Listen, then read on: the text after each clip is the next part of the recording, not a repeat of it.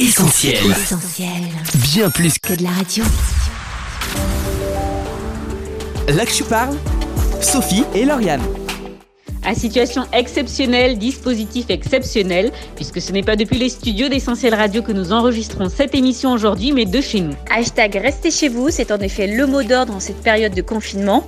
Depuis mardi 17 mars, les Français, comme bon nombre d'Européens, sont invités à rester à la maison pour limiter au maximum la propagation du coronavirus qui a déjà fait plus de 17 000 morts dans le monde, dont 1100 en France. Et puis, hashtag Restez chez vous pour éviter un engorgement de nos hôpitaux où médecins et personnels soignants sont en première ligne dans cette guerre contre le virus. On leur donnera la parole dans cette émission et on fera également honneur à ceux à qui l'on pense certainement moins, mais qui sont pourtant aussi sur le front. Enfin, nous serons en ligne avec une personne qui était contaminée par le Covid-19. Elle nous racontera son expérience de la maladie et bien plus. Bienvenue à toi qui nous écoutes, tu es sur Essentiel et c'est là que tu parles. Là que je parle sur Essentiel Radio. Et plus que jamais, c'est vous qui avez la parole sur Essentiel Radio. Comment est-ce que vous vivez cette crise sanitaire et le confinement? C'est la question qu'on a posée sur les réseaux sociaux et vous avez été nombreux à nous laisser un message WhatsApp au 07 87 250 777. On écoute vos réactions. En ce qui me concerne, euh, le confinement, je le vis comme une euh, période, une période à passer, tout en essayant de s'occuper euh, comme on peut. Voilà. Bonjour, je m'appelle Mélanie, je suis actuellement en confinement depuis plus de trois semaines maintenant, car avec mon mari, on a été en confinement une semaine avant le confinement national, parce qu'on a été en contact avec des proches qui ont contracté le Covid-19. Donc euh, effectivement, après trois semaines de confinement, ça devient un petit peu difficile. On est euh, en télétravail. Je suis euh, assistante sociale et euh, c'est vrai que le travail euh, continue puisqu'on assiste à une crise sanitaire qui a des vraies conséquences sociales avec une augmentation des appels pour les enfants maltraités, une augmentation des appels également pour les femmes battues.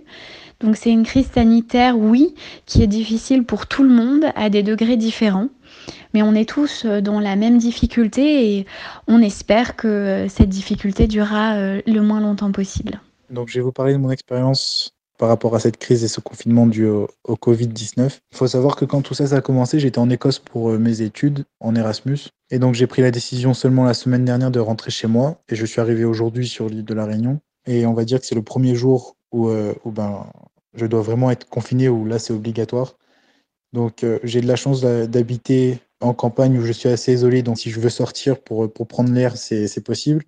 Et sinon, ben, j'occupe mes journées en, en travaillant puisque je dois rendre pas mal de choses euh, pour euh, valider le semestre. Et puis, on verra en regardant des films, en, discutant, grâce à la technologie maintenant, donc on peut, on peut rester en contact avec nos amis. Donc voilà comment je pense occuper mes journées. Et, c'est assez frustrant ces mesures de confinement et ces mesures de sécurité. Je les comprends parfaitement, c'est euh, tout à fait normal si on veut limiter les, les dégâts. Mais euh, par exemple, aujourd'hui, je suis arrivé à l'aéroport et mes parents ont pu s'arranger pour avoir deux voitures, donc je suis rentré euh, tout seul et c'était assez frustrant puisqu'on ne pouvait pas donc euh, bah, se prendre dans les bras puisque bah, à cause de, ce virus, moi je ne sais pas si je l'ai ou pas puisque j'ai fréquenté les aéroports et tout dernièrement, donc euh, il faut que je reste en, en isolement. Et donc euh, c'est assez frustrant quand on a l'habitude de, bah, se prendre dans, les bras l'un de l'autre en famille et puis là on peut pas, on doit rester vraiment en distance, même pour les repas et donc par rapport à ça c'est assez frustrant mais mais c'est la moindre des choses pour éviter déjà de, bah, de propager le virus ou de risquer d'être infecté. Donc voilà, voilà un peu mon, mon ressenti et mon expérience. Alors, je suis à mon huitième ou neuvième jour de confinement, je sais plus, j'ai perdu la notion du temps.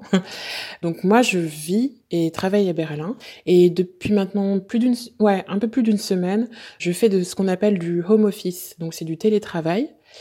Et je dirais que les premiers jours, sans aller au travail, étaient assez, euh, assez denses et euh, assez compliqués, je dirais. La panique euh, peut s'installer assez facilement et assez rapidement. Mais du coup, euh, je dirais que maintenant, euh, il y a une espèce de, de routine très particulière, certes, mais euh, c'est une routine qui s'est installée où j'ai pris mes marques. Et je dirais que j'essaye de me focaliser un peu plus sur les aspects positifs de ce confinement. Donc, euh, je lis pas mal. Toute la pile de, euh, de livres que je devais lire depuis très très très longtemps se réduit. Et puis, euh, je cuisine. Et en fait, nous, à Berlin, on a toujours l'occasion de pouvoir courir tant qu'on respecte la distance autorisée. hein, par rapport à notre domicile. Mais voilà, je dirais que ben, forcément, les contacts, les contacts humains, c'est presque l'essentiel. Et c'est vrai que à travers un écran, c'est jamais bien pareil. Mais bon, je dirais que pour l'instant, ça va. J'espère juste que ça va pas durer trop longtemps parce que le temps redevient très très beau et donc euh, c'est vrai que voir le soleil euh, à travers une fenêtre c'est euh, c'est pas le top mais voilà J'espère juste voilà, que ça ne durera pas trop longtemps. Euh, et, voilà. Merci à tous pour vos réactions ici en France ou à l'étranger. On se rend bien compte que le confinement n'est pas toujours évident, mais il faut absolument respecter les consignes, Lauriane. Oui, Sophie, mot d'ordre, protection, mais aussi solidarité avec le personnel soignant, à qui on donne la parole dans cette émission spéciale. Et on accueille tout de suite sur notre antenne un médecin, Virginie, en ligne avec nous. Virginie, bonjour. Bonjour. Vous êtes chirurgienne, vous exercez à Lyon, spécialiste en chirurgie viscérale et digestive. En novembre 2019, on entendait parler pour la première fois de cette épidémie du coronavirus en Chine. Honnêtement, est-ce que vous imaginiez que ça allait prendre de telles proportions en Europe et notamment en France? Non, on va être honnête, on se disait qu'on était un peu au-dessus de tout ça. Probablement qu'on avait un peu cet orgueil euh, français ou européen euh, en se disant que voilà, probablement que les Chinois n'avaient pas le même système de santé. Et puis je vais même aller plus loin, même quand c'est arrivé en Italie, on se disait bon, euh, possiblement, bah, c'est peut-être une particularité des Italiens, peut-être qu'ils n'ont pas le même système de santé. Et puis bah, maintenant qu'on se rend compte que bah, on n'est pas mieux que les autres, euh, voire même euh, pire, bah, quelque part c'est une leçon d'humilité et puis ça nous apprend à, prendre au sérieux euh, toutes les crises sanitaires quelles qu'elles soient. Alors vous l'avez dit, les Français ont mis du temps à prendre cette pandémie au sérieux. Aujourd'hui encore certains rechignent à respecter les mesures de confinement. Quel est votre regard là-dessus, Virginie? Effectivement, on est euh, assez surpris, euh, pour ne pas dire euh, choqué, de, de cette, à mon sens, inconscience, voire égoïsme que peuvent avoir certains Français. Probablement pour plusieurs raisons, parce que le français aime sa liberté, probablement qu'il n'aime pas bien obéir aux lois ou aux règles. On est les champions de l'exception, donc, donc jusque dans nos attitudes. Mais effectivement, c'est très très grave. Certains propos euh, sont vraiment euh, choquants. Euh, certaines personnes s'imaginent qu'elles ne peuvent pas être touchées ou atteintes par le virus. Et, et oui, c'est de l'inconscience. Virginie, vous travaillez dans un établissement qui, euh, pour le moment, n'est pas directement concerné par la prise en charge des personnes contaminées par le Covid-19. Pour autant, on imagine que cette crise sanitaire euh, impacte la vie de la clinique. Est-ce que des mesures particulières ont été prises et vous concernant, est-ce qu'il est possible que vous soyez appelé en renfort en cas euh, d'accentuation de l'épidémie? La crise a impacté mon activité. Donc, comme vous l'avez dit, moi je suis chirurgien, donc je suis pas du tout euh, une spécialité qui est euh, de façon directe impliquée dans la prise en charge des patients. C'est plutôt les réanimateurs, les médecins généralistes, les urgentistes et les pneumologues. Hein. Mais le but étant que toutes les forces vives soient prêtes et à disposition pour pouvoir s'occuper de, l'afflux de patients. Donc tous les blocs euh, ont été arrêtés, tous les blocs non urgents et hors cancer en sachant que même les cancers, il y a des nouvelles recommandations qui tendent à sortir pour essayer de différer la prise en charge au maximum, avec le but également que les patients ne se croisent pas, en tous les cas le moins possible, et ne, ne prennent pas le risque de contracter euh, euh, l'infection. Donc nous, dans mon établissement de santé, donc un établissement privé qui est pour l'heure un un peu moins impacté que les établissements publics. On a restructuré l'établissement avec euh, deux circuits, un circuit Covid et un circuit euh, non Covid. Il y a, et ça c'est assez intéressant à noter, euh, un partenariat, en tout cas une organisation qui est faite de façon conjointe avec l'établissement public et les autres établissements privés, avec une organisation faite par l'ARS par secteur, notamment sur le secteur nord, où chaque établissement est amené dans sa mesure à participer à entre guillemets l'effort, notamment bah, certains établissements qui prennent en charge les patients en réanimation euh, et puis d'autres établissements qui prennent les patients en post-réanimation, ce qui a priori sera le cas. On sera en, deuxième ligne et puis bah, moi de façon plus particulière, je serai également en deuxième ligne du fait de ma spécialité et puis en plus euh, euh, il faut que des médecins soient, puissent toujours prendre en charge les urgences euh, autres, parce que, bah, indépendamment du Covid, euh, les patients ont toujours d'autres soucis de santé. je pense à l'appendicite, la péritonite. Enfin voilà, des, des, choses à prendre en charge en urgence et pour lesquelles il faut qu'on ait des praticiens disponibles. Voilà. On vient d'apprendre le décès d'un cinquième médecin à cause du Covid-19. On est obligé euh, de parler, Virginie, de votre santé, la santé euh, du personnel soignant. Est-ce que le nécessaire est euh, fait selon vous? Il a été beaucoup question des masques ces derniers temps. Bon, bah là, on aborde les sujets qui fâchent, on va être honnête. Non, je pense que tout n'a pas été fait. Clairement, je pense que les autorités ont été dépassées par faute d'anticipation ou par, pas par négligence ou par oui, euh, sous-estimation du problème, possiblement. Actuellement, on n'a pas encore de masque FFP2. Les masques chirurgicaux arrivent au compte-gouttes. Nous, tous les masques que la clinique avait commandés dans le cadre d'une activité standard avaient, ont été réquisitionnés par l'État. Donc, même si on avait des stocks, euh, ils ont été euh, récupérés.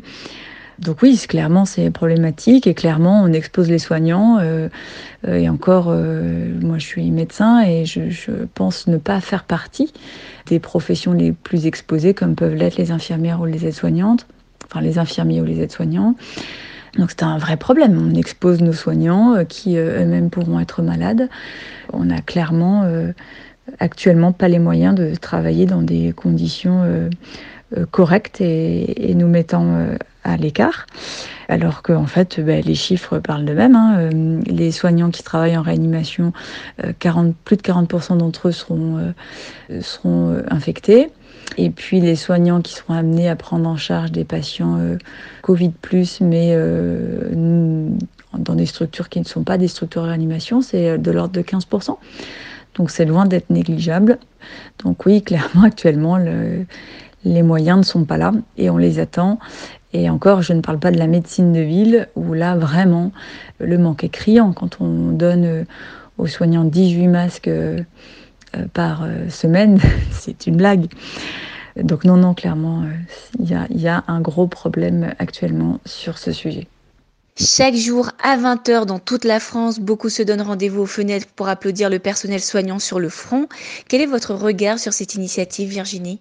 Pour être honnête, si je dois l'être, moi, ça me fait ni chaud ni froid, euh, voire même, euh, je trouve ça extrêmement superficiel. Je pense que c'est une initiative euh, qui ne durera pas. En fait, le travail des soignants, d'une façon générale, c'est un travail du quotidien qui est banalisé par beaucoup, pas par tous, mais par beaucoup, qui est considéré même presque comme normal. Clairement, les professions de santé, enfin, d'une façon générale, encore une fois, sont des professions euh, qui souffrent de manque de moyens, de manque de reconnaissance, de manque de rémunération. Et on va être honnête, euh, dès que la crise sera finie, euh, probablement que les, entre guillemets, les mauvaises habitudes vont reprendre. Donc non, je suis absolument pas sensible à ce type de manifestation, qui à mon sens est presque un peu faite pour aller, vous allez à la guerre, on vous soutient et en plus vous allez à la guerre non protégée. Et nous, on est bien contents de rester chez nous. Donc bon, voilà, je reste assez euh, froide face à ça. Eh bien, ça a le mérite d'être clair. Virginie, pour finir, en tant que médecin, quelles recommandations auriez-vous à donner, à rappeler à ceux qui nous écoutent? Eh bien, quelle recommandation bah, Plutôt que d'applaudir les soignants, restez chez vous, vraiment. Adoptez les gestes barrières, euh, les gestes d'hygiène euh, de base. et puis, bah, moi, je trouve que c'est vraiment difficile, là, l'absence de de communication, d'échange euh, physique, en tout cas, qu'on peut avoir avec ses proches. Donc, euh, pas oublier de prendre des nouvelles de ses proches, parce que je pense que euh, c'est important. Je pense notamment aux personnes âgées pour qui ça doit être vraiment, vraiment difficile. Voilà. Virginie, encore merci, et puis on vous souhaite bon courage, ainsi qu'à vos collègues.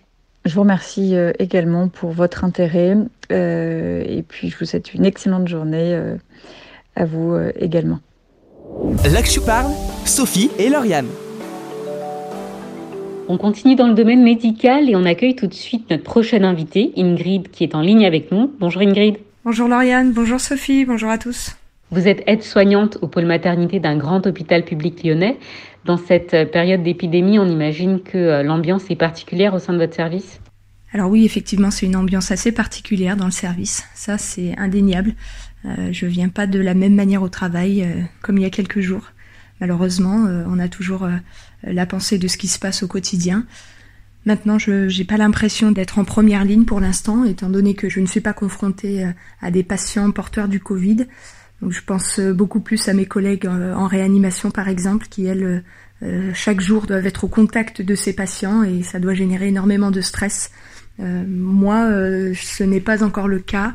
Et, voilà. Alors oui, on a du stress parce que euh, on sait ce qui se passe et voilà, mais ça sera plus dans le domaine organisationnel. On a beaucoup de réorganisation, on a beaucoup de, de directives à prendre d'une manière totalement inédite pour accueillir ces, ces patients.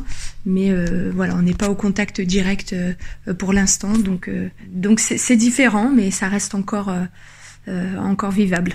Une inquiétude maintenant qui revient souvent dans les conversations, celle relative aux femmes enceintes. Est-ce que beaucoup sont touchés par le virus? Et est-ce que ce cas de figure s'est déjà présenté à l'hôpital dans lequel vous exercez? Si cela devait se produire, on imagine un protocole très strict?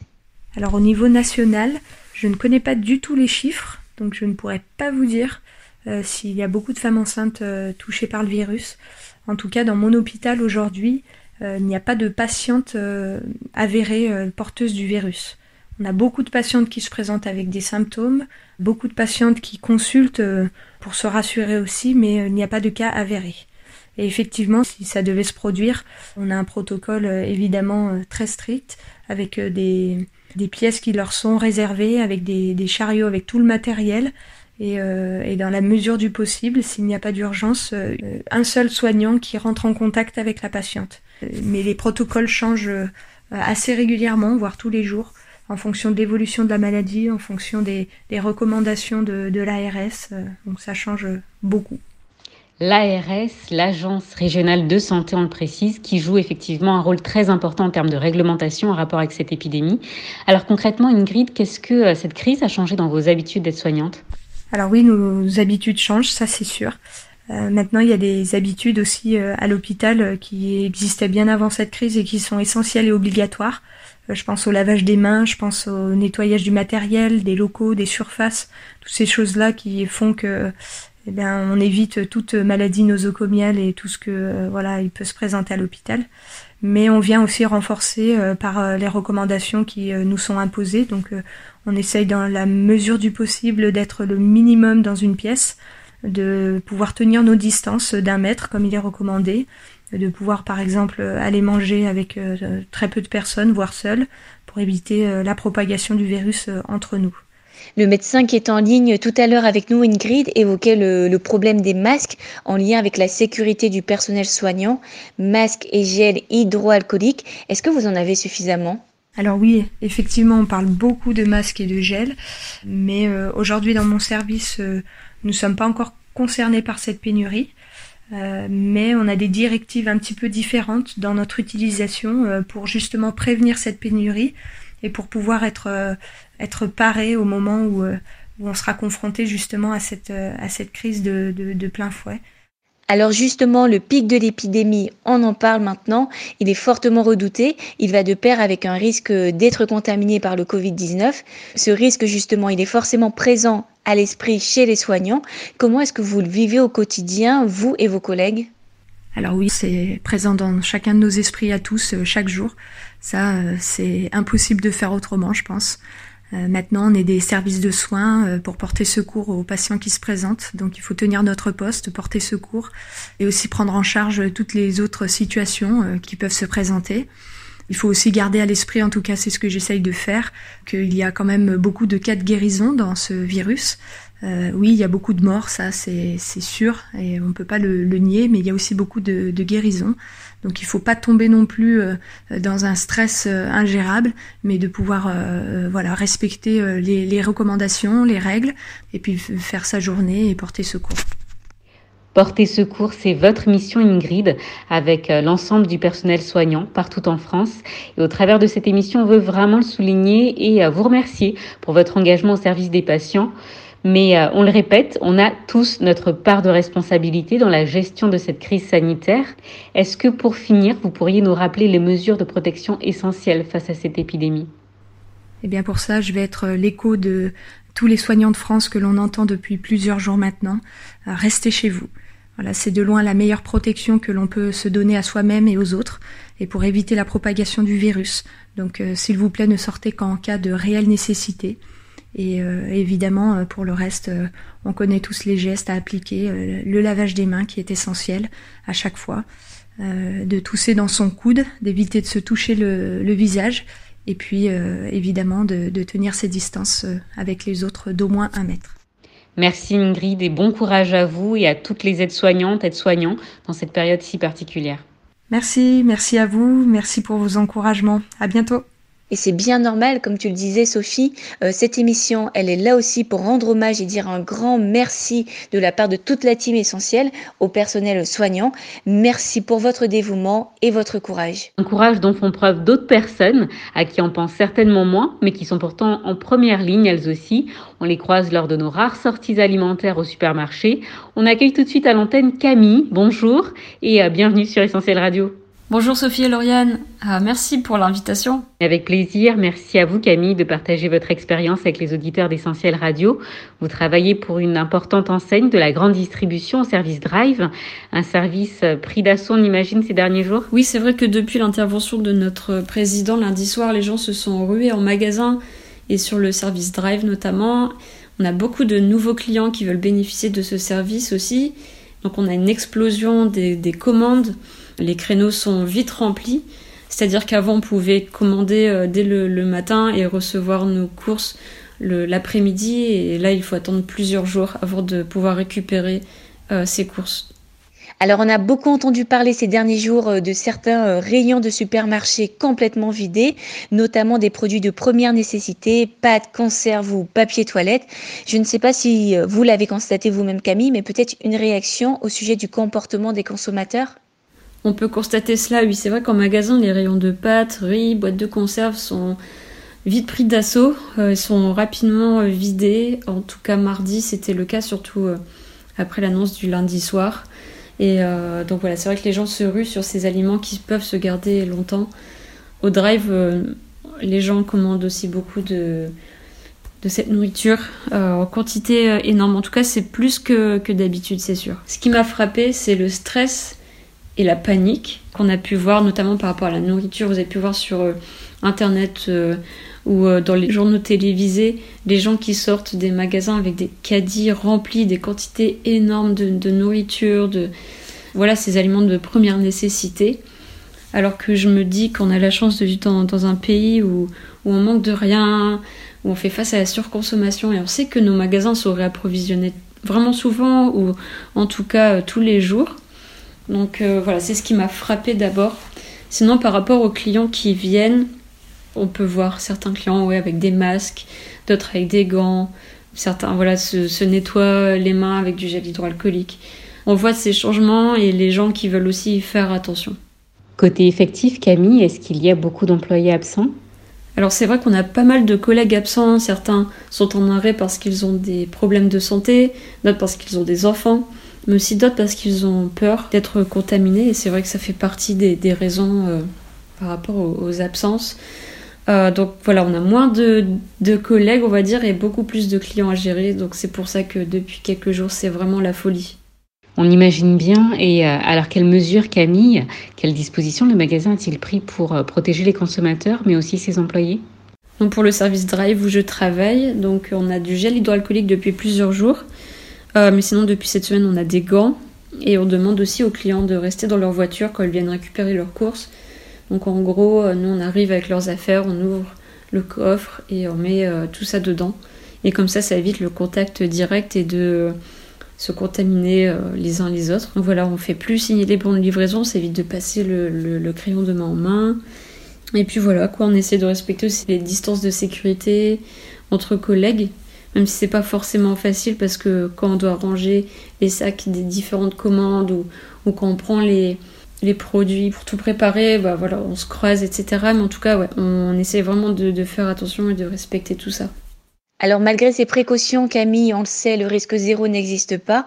Est-ce que vous ou certains de vos collègues éprouvent un sentiment euh, d'insécurité, une inquiétude ou alors un stress particulier? Alors, ce qui me concerne, je suis plutôt en paix. Euh, là où je travaille, en fait, il y a le magasin et le bâtiment Drive, qui est un bâtiment à part. Et donc, euh, voilà, je croise pas autant de clients que les employés qui travaillent en magasin. Donc, euh, voilà, je suis assez reconnaissante pour ça.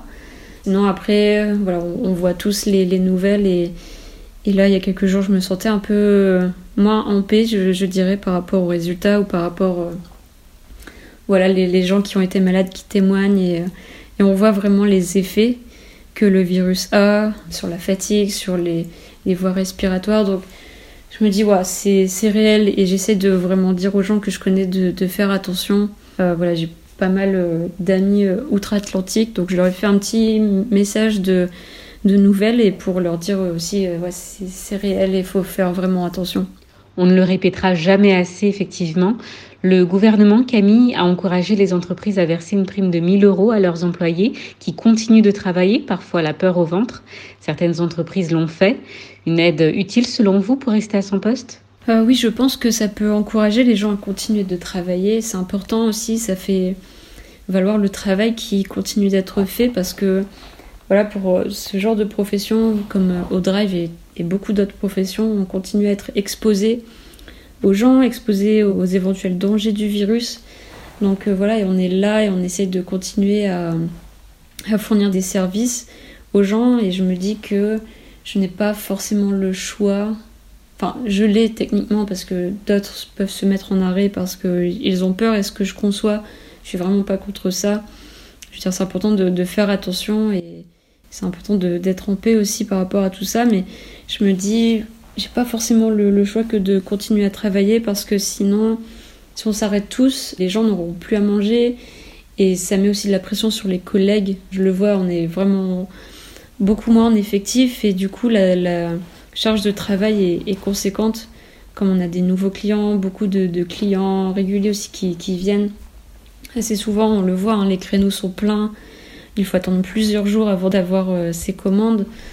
Je me dis que, en fait, voilà, on a le choix sans vraiment l'avoir et, et je me dis qu'on doit être là, les uns pour les autres aussi, et pour continuer à s'aider. Et euh, donc ouais, je pense qu'une prime, ça peut encourager les gens et, surtout à valoriser le travail qui continue à être fait. En tout cas, vous avez les encouragements de toute la team d'Essentiel Radio. Camille, merci et bon courage pour les jours prochains. Prenez soin de vous. Merci beaucoup à vous, à bientôt. Là que je parle, Sophie et Lauriane. Vous êtes sur Essentiel Radio, merci de votre écoute. Émission spéciale aujourd'hui consacrée à tous ceux qui se retrouvent en première ligne de la pandémie de Covid-19 qui a déjà causé la mort de plus de 17 000 personnes à travers le monde, dont près de 1100 victimes rien qu'en France. Et après le personnel de santé, de la grande distribution, on va maintenant parler, Sophie, d'une profession elle aussi exposée au risque du Covid-19. On accueille maintenant Cédric à l'antenne d'Essentiel. Bonjour Cédric. Bonjour. Cédric, vous travaillez dans une entreprise de pompes funèbres. Depuis quelques jours, les images d'Italie nous parviennent avec son cortège dramatique de cercueils. Est-ce que vous craignez la même situation pour la France? Eh bien, pour le moment, c'est pas encore le cas, mais je pense que dans les prochains jours ou prochaines semaines, cela va peut-être arriver. Et c'est ce que beaucoup euh, redoutent malheureusement. Alors Cédric, dites-nous comment euh, se déroule le travail de votre côté, quel impact a cette crise sur votre profession et euh, notamment quelles mesures ont été prises pour vous et vos collègues? Au niveau du travail, pour l'instant, c'est quand même assez calme. Mais le fait est qu'on a décidé, mon employeur a décidé qu'on ne ferait que les enterrements et que le reste du temps, on serait en, chômage partiel. Après, oui, il y a des mesures qui ont été prises. Par exemple, euh, pour les personnes atteintes du Covid-19 qui arriveraient à décéder, tous les soins se feraient par, le, par les employés des hôpitaux qui euh, feraient la toilette. Après, ils mettraient les, les, les défunts dans une housse mortuaire qu'ils laveraient avec de l'eau de javel. Et ensuite, mes collègues le feront en fait euh, la mise en bière directement sans que la famille puisse voir le corps. Ce qui ne doit pas forcément être évident pour les familles, on va y venir. À l'heure où on enregistre cette émission, on compte en France plus de 1100 décès dus au coronavirus. Cédric, est-ce que vous savez systématiquement si les défunts dont vous occupez ont été contaminés? En fait, quand on va chercher un défunt à l'hôpital, on le sait euh, que la personne a été atteinte du Covid-19. Mais quand, par exemple, c'est un, d'une chambre funéraire, des fois on la prend après, après l'enterrement, une journée, voire deux jours après, et des fois ce n'est vraiment pas évident. Je reviens aux familles, Cédric. Les obsèques sont soumises à l'heure actuelle à des règles très strictes en raison de l'épidémie. Pour euh, les familles des défunts, comment cela se passe-t-il? Comment le vivent-elles? C'est vrai qu'aujourd'hui, des règles assez strictes ont été mises en rigueur. Je vais vous parler d'un cas concret d'un enterrement qu'on a fait dernièrement, où on a travaillé avec les portes du cimetière closes. Ensuite, à l'heure de l'inhumation, pas plus de 10 personnes de la famille devaient être présentes. Mes collaborateurs, les porteurs, comme on les appelle, ils avaient eu des consignes assez strictes de ne pas rester près de la famille, c'est-à-dire de vraiment s'éloigner à plusieurs mètres. Et avant de faire euh, la mise en bière, de manipuler le cercueil, ils devaient à chaque fois le désinfecter. Et je pense que c'était pas la meilleure chose pour les familles après, celle-ci l'avait bien euh, prise vu les situations dans ce temps où on est. Merci Cédric et on vous souhaite beaucoup de courage à vous et à vos collègues pour les jours prochains. Merci et bon courage à vous aussi. Merci encore et tous nos encouragements à toutes ces personnes en première ligne dans cette crise sanitaire sans précédent. Sur Essentiel, on reste mobilisé à la maison ou en studio, studio où notre chantier se poursuit un peu au ralenti puisque plusieurs entreprises ne peuvent pas intervenir pour le moment, mais euh, on compte toujours sur votre soutien sur soutenir.essentielradio.com. Merci à tous pour votre solidarité. Il a été contaminé par le Covid-19, mais il va mieux maintenant et il a un formidable message d'espoir à nous communiquer. Notre prochain invité arrive tout de suite après We Are Messengers, I Need to Feel It. On écoutera également toutes vos réactions en direct de la maison. Hashtag restez chez vous et écoutez Essentiel bien plus que de la radio.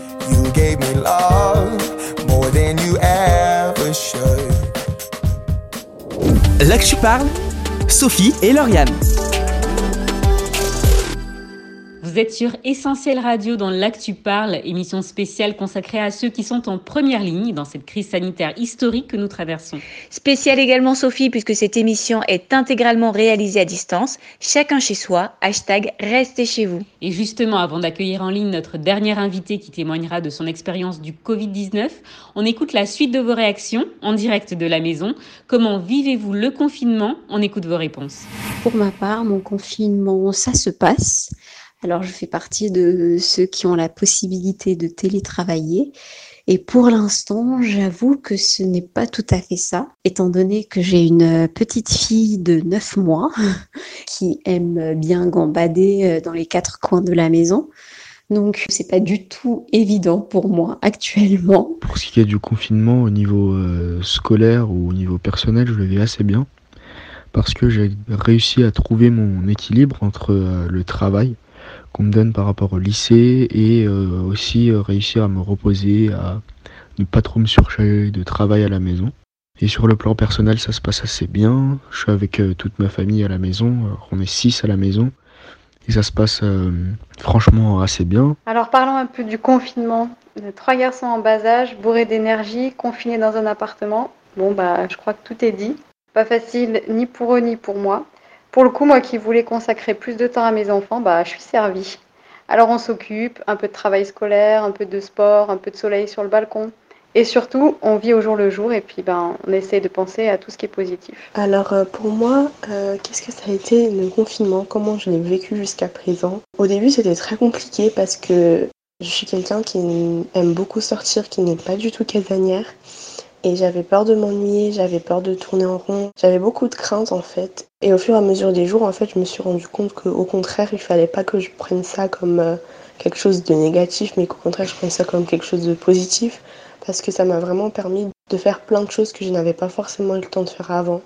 Notamment avec ma famille, on a pu euh, reprendre des moments privilégiés ensemble, des moments simples qu'on n'a pas forcément le temps de faire, de passer ensemble dans la vie de tous les jours où chacun est pressé avec son programme. Voilà, merci pour toutes vos réactions et bon courage à nos auditeurs dans cette période de confinement. Sachez qu'on reste là avec toute l'équipe d'Essentiel pour vous accompagner dans vos journées. Essentielradio.com avec nos quatre radios digitales, mais aussi essentieltv.fr, une plateforme de vidéos en ligne, des ressources pour votre foi et des réponses à vos questions. La foi, il en est justement question avec notre prochain invité. Il a été en première ligne de la maladie et en tant que pasteur évangélique, quelque part aussi en première ligne des médias. On accueille maintenant à l'antenne d'essentiel Thierry Chambéron. Bonjour. Bonjour Sophie, bonjour Lauriane, très heureux d'être parmi vous aujourd'hui. Un plaisir partagé. Alors tout d'abord quelques nouvelles de vous puisque euh, vous avez été hospitalisé le 16 mars dernier. Vous avez en effet été infecté par le coronavirus. Comment vous portez-vous aujourd'hui? Bien écoutez, effectivement, j'ai été euh, donc euh, contaminé par le Covid-19. Aujourd'hui, je vais bien et donc j'ai repris des forces. Je suis sorti de l'hôpital il y a une semaine. Bien entendu, je me sens encore faible sur le plan physique, mais par la grâce de Dieu, euh, rien à voir avec ce que j'ai vécu lorsque j'étais hospitalisé contente de savoir euh, que ça va mieux. Thierry Chambéran, comment vous avez su que vous étiez contaminé? Quels ont été les premiers symptômes? Votre réaction à l'annonce du diagnostic Et puis les mesures que vous avez prises? Eh bien, j'ai su que j'étais contaminé parce que j'avais quand même des symptômes assez importants, euh, de la fièvre depuis plusieurs jours, euh, des maux de tête, très mal aux yeux. Et c'est ce qui m'a amené donc à appeler le 15 et ils m'ont immédiatement invité à faire le test. Euh, donc le diagnostic est, tombé le soir même et lorsque j'ai appris cela, euh, en réalité, euh, je ne me suis pas fait trop de soucis pour moi, mais je me suis fait surtout du souci pour mon entourage, pour mes proches, mais aussi pour l'Église, puisque j'avais été malgré tout en contact avec pas mal de chrétiens. Et, donc, lorsque j'ai appris que j'étais donc contaminé, je me suis immédiatement confiné. Je n'ai plus vu personne jusqu'à être hospitalisé donc le lendemain matin. Et justement, comment s'est passée votre hospitalisation, Thierry Chambéron eh bien, l'hospitalisation s'est bien passée en ce sens où euh, j'ai été accueilli euh, d'une manière tout à fait admirable par le personnel soignant. Je n'ai pas trop l'habitude de ces milieux. Bien entendu, je visite les malades, mais là j'étais de l'autre côté, c'est-à-dire que c'est moi qui étais malade. Et euh, je voudrais vraiment rendre un hommage au personnel de santé. J'ai rencontré des hommes et des femmes, des infirmières, des médecins euh, qui étaient vraiment à l'écoute, qui étaient d'une douceur et d'une prévenance euh, euh, exceptionnel. Pourtant, j'étais conscient qu'il y avait pas mal de stress en arrière-plan, mais ils ne m'ont jamais fait ressentir ce stress et ils ont été vraiment des gens euh, tout à fait admirables. Il faut dire que hum, l'hospitalisation n'a pas été simple pour moi. J'avais des pics de fièvre à 39,5 pendant 10 jours. La fièvre n'a pas baissé. Je ne pouvais pas respirer puisque j'ai eu une pneumonie et les, donc les, poumons étaient atteints. Je ne pouvais pratiquement pas parler. je ne pouvais pas bouger de mon lit puisque j'étais euh, sous assistance respiratoire. J'ai eu l'occasion d'essayer de me lever et là j'ai eu un malaise et, et, donc je suis tombé à terre. Donc ça n'a pas été facile, mais j'ai vraiment été euh, très bien entouré et très bien accompagné par le personnel soignant et je pense que c'est quelque chose de très important. Ce sont des gens qui travaillent dans l'ombre mais qui méritent vraiment d'être félicités. Effectivement, et c'est euh, l'une des raisons de cette émission, mettre en lumière et donner la parole à ces hommes et ces femmes qui luttent pour sauver des vies. Thierry Chambéron l'a dit, vous êtes pasteur. En tant que responsable d'église, comment vous avez réagi suite au diagnostic? Oui, effectivement, je suis pasteur. Et comme vous l'avez dit, en, étant en responsabilité d'église, eh bien, lorsque j'ai compris que j'avais donc le coronavirus, euh, je me suis fait du souci pour les chrétiens puisque avant d'être testé positif, j'avais été en contact avec euh, pas mal de chrétiens. Et donc lorsque j'ai compris la situation avec euh, les responsables de l'église, eh bien, nous avons immédiatement décidé de fermer l'église, de stopper toutes les activités d'arrêter les réunions afin d'éviter que euh, donc le, le virus se propage davantage. Alors malgré tout, dans les médias, il a été beaucoup question des évangéliques avec le fameux cluster euh, de Mulhouse. Et sur les réseaux sociaux notamment, on a pu voir une certaine animosité se déverser à l'encontre des évangéliques, accusés d'avoir répandu, propagé le virus. Thierry Chambéran, votre réaction? Eh bien, pour tout vous dire, euh, en ce qui me concerne, je n'ai pas ressenti cette animosité à mon encontre. Bon, comme je vous le disais, immédiatement après avoir été diagnostiqué, j'ai été confiné à l'hôpital. Ensuite, je suis rentré chez moi et je suis resté confiné chez moi. Donc, je n'ai pas trop été en contact avec la population. Ceci étant, je pense que les réactions d'hostilité sont des réactions tout à fait humaines, même si on euh, ne les cautionne pas. Je pense que la crainte crée une sorte d'hostilité. La crainte peut créer une sorte de virulence, même à l'encontre euh, des personnes euh, dites contagieuses. Donc euh, je ne cautionne pas ces attitudes hostiles, mais je comprends le mécanisme qui est un mécanisme tout à fait humain. Alors aujourd'hui, ce sont tous les lieux de culte qui sont fermés et les chrétiens, en l'occurrence, ne peuvent plus se réunir. Comment vivre sa foi dans ce contexte de confinement? Eh bien oui, nos lieux de culte sont fermés et euh, effectivement, les chrétiens ne peuvent plus se rassembler. Alors c'est vrai qu'on pourrait analyser cette situation d'une manière assez euh, négative et dire que les chrétiens vont peut-être être amenés à perdre la foi, chose qui est tout à fait juste, euh, c'est vrai, mais en ce qui me concerne, je pense que nous pouvons aussi analyser cette situation d'une manière positive. Pourquoi? Eh bien parce que le confinement va nous amener à vivre notre foi d'une manière intime, personnelle et privée. En ce qui nous concerne, nous avons nos cultes de famille. Dimanche matin, nous avons rassemblé les enfants, mon épouse, nous étions là dans le salon et nous avons pu vivre un moment que je qualifierais d'excellent. Nous avons eu un excellent temps de prière, un excellent temps de partage. Euh, je pense que ce confinement va nous pousser à, retrouver le dialogue en famille, à avoir des, temps de prière qui sont des temps de prière intimes. Et je pense que euh, la piété personnelle, la piété privée pourra se développer dans ces moments de confinement si nous réagissons bien et si nous gardons une certaine discipline. Je pense qu'il faut avoir une discipline personnelle pour prier seul à la maison, pour lire sa Bible seul à la maison, pour rassembler la famille. Et je pense que si nous arrivons à, mettre en place ces temps de réunion de, prière, de réunion à la maison, de réunion de famille, eh bien je pense, il me semble que ce temps de confinement pourra aussi être positif. Et nous pourrons apprendre beaucoup de choses dans ces moments où euh, nous nous retrouverons seuls en famille et à la maison. Alors je pense aussi qu'il y a un autre aspect, c'est que le fait de manquer de réunions va nous amener, lorsque nous pourrons à nouveau nous retrouver, va nous amener donc à, réaliser la joie que nous avons de pouvoir avoir des réunions euh, dans la liberté. Et donc euh, je pense que c'est quelque chose qui peut être positif. Dernière question, Thierry Chambéran. Alors que nous sommes devant une situation qui nous dépasse et qui nous met euh, face à notre fragilité humaine, auriez-vous un message à adresser à nos auditeurs? Oui, je vous remercie de poser cette question parce que en réalité, j'ai réfléchi à cette période et je me suis posé la question de savoir, mais euh, quelles sont les leçons que nous pouvons tirer de, de ce confinement, de cette pandémie? Comme vous le savez, je suis euh, le rédacteur en chef du journal Pentecôte. J'écrivais il y a quelques jours euh, l'édito que nous allons faire paraître très prochainement et le sujet que j'ai développé dans cet édito était justement la fragilité humaine.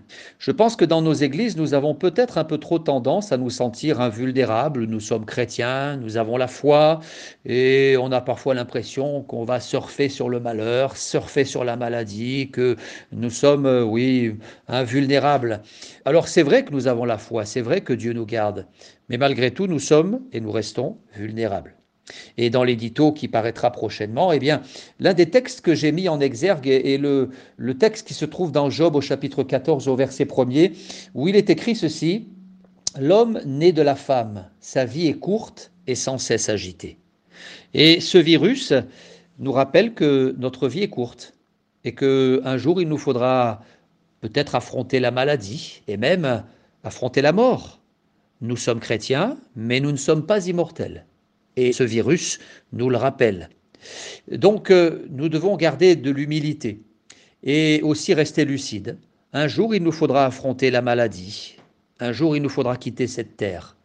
Mais la foi nous permet de transcender la mort, de transcender la maladie et de rester paisible et serein, même dans ces moments qui sont compliqués. Voilà, c'est le message que j'aimerais adresser euh, aux auditeurs.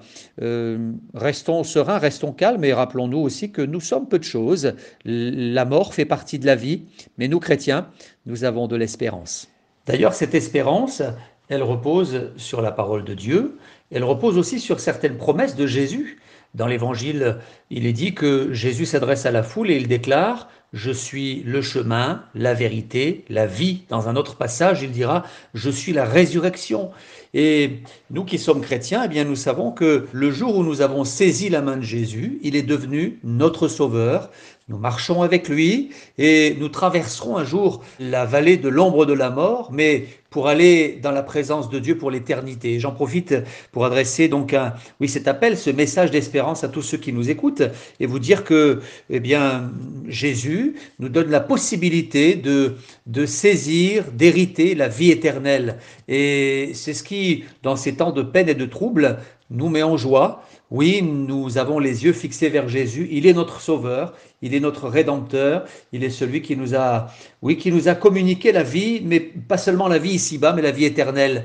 Et c'est pour cela que, eh bien, dans la peine, nous relevons la tête.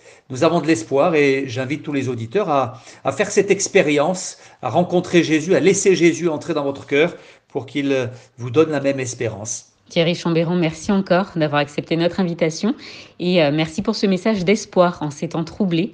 À très bientôt sur Essentiel Radio. Merci à vous pour votre écoute, pour votre invitation et j'étais aussi très heureux de partager ces moments avec vous. À très bientôt. Là que je parle, Sophie et Lauriane.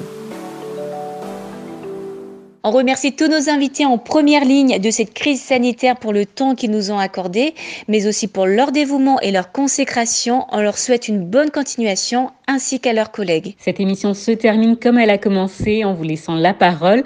On attend toutes vos réactions sur notre WhatsApp au 07 87 250 777 ou sur les réseaux sociaux. On se fera un plaisir de les écouter et de vous répondre. Les virus ne se partagent pas, mais les bonnes émissions, oui. Alors n'hésitez pas à faire circuler le replay de celle-ci, accessible sur essentielradio.com ou alors sur notre appli, ainsi que sur les réseaux sociaux Facebook, Instagram et Twitter. On vous souhaite une bonne semaine. N'oubliez pas les gestes barrières.